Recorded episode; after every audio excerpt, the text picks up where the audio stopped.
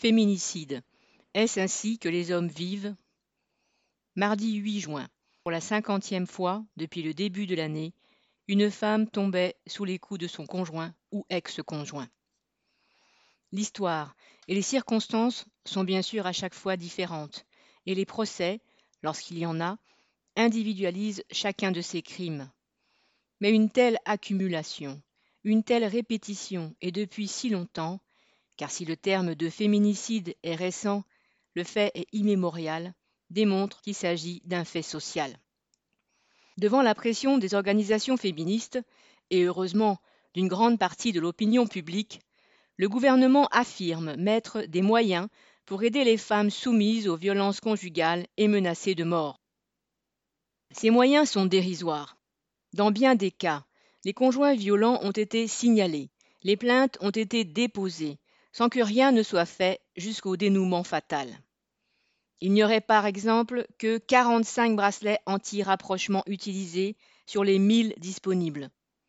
Les tribunaux sont engorgés et les jugements contraignants au port du bracelet tardent.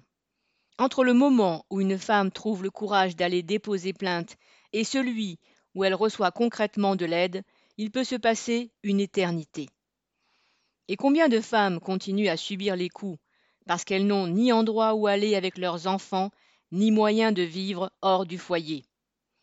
Contrairement à ce qu'affirment les ministres, l'État ne fait même pas le minimum pour aider les femmes en danger. Il aura fallu plus d'un siècle de lutte des femmes, de combats révolutionnaires et de pression du mouvement ouvrier pour que l'égalité entre les sexes entre dans la loi, électorale d'abord, civile ensuite. Les droits concrets droit de disposer de son corps, égalité salariale par exemple, n'existe toujours pas.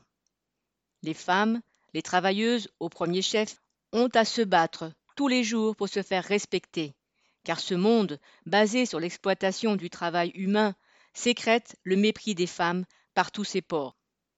L'assassinat comme le viol sont les formes paroxystiques de ce mépris social, ancestral mais pas éternel.